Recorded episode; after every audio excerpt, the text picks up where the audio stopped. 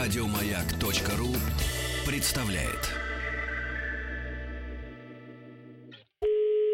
Allô Oui Ici Cannes, la France, le festival. Monsieur Dolin Ah oui, une minute. Je vous le passe. Антон Долин на Международном кинофестивале в Каннах. Ну, Антон, здравствуй. Антон.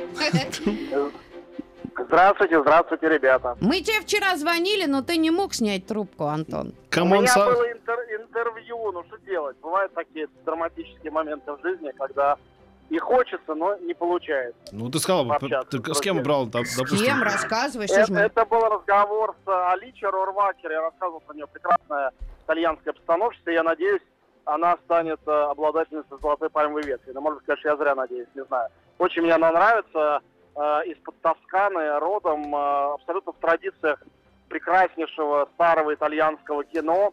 э, от неореалистов до Феллини, э, образца Маркорда, от Евангелия от, Мат- от Матфея Пазолини до там, Эрмана Ольми. То есть, ну, то самое великое итальянское кино, которого давно уже свет простыл, и Ольми, и Виторио Твиани недавно ушли из жизни. Вот на этом фоне появляется такая новая звезда, ей 36 лет всего, ее третья картина под названием «Счастливый Лазарь». Здесь в конкурсе такая странная, дикая история э, из жизни деревни, крестьяне которой верят э, до сих пор в то, что они являются крепостными местной маркизы, а маркизы их эксплуатируют, заставляют платить оброк и бесплатно на нее работать. До тех пор, пока однажды туда не приезжают карабиньеры и не объясняют им, что в мире вообще-то все э, изменилось, они свободные люди.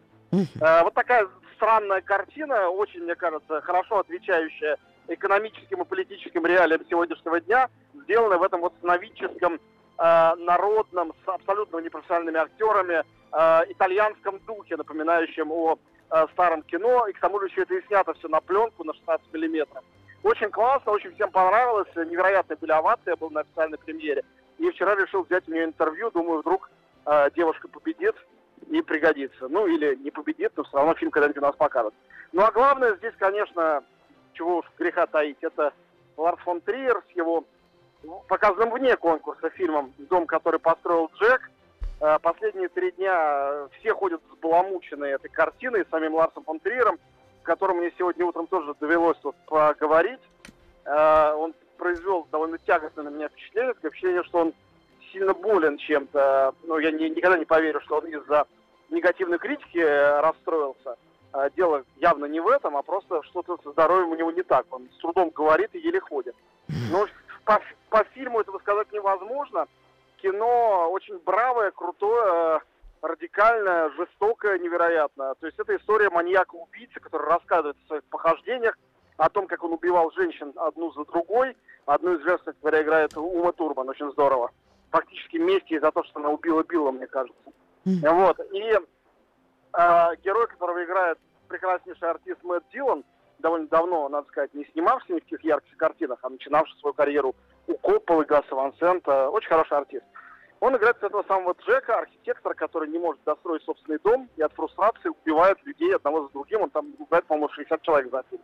Ну и, как всегда, у Триера все это сделано очень хитроумно, странно, с цитатами из мировой культуры, с музыкой Баха в исполнении Глена Гульда и песнями Дэвида Боуи в саундтреке, с цитатами из божественной комедии, э, стихов Уильяма Блейка, живописи Климта, э, э, не помню, там, Гогена и э, Дега. В общем, такая совершенно, э, как всегда, у него сумасшедшая картина вне каких бы то ни было э, правил и законов. Что, разумеется, всех выбесило до белой горячки.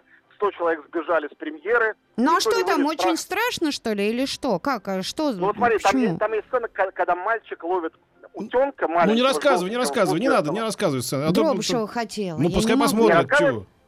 Ну хорошо, я просто скажу, что с утенком это сделали не по-настоящему. Утенок А. на самом деле не пострадал. Хорошо. Но многие после сцены, в которой утенок экранный пострадал, в ужасе выбежали из зала, не в состоянии этого терпеть. А я думаю, Правда, что не в состоянии терпеть э, те, кто не в состоянии терпеть по-настоящему что-то талантливое и гениальное, вот э, каким является ну, я Ларс тоже фон думаю, Триер. что на да. самом деле, да, я думаю, Петя, ты прав. А, Триер до такой степени остро талантливый человек, Что это, не- что это а, невыносимо для многих. Да, для- для совершенно верно. И это не вопрос какой-то там зависти, это гораздо более э, сложный комплекс чувств.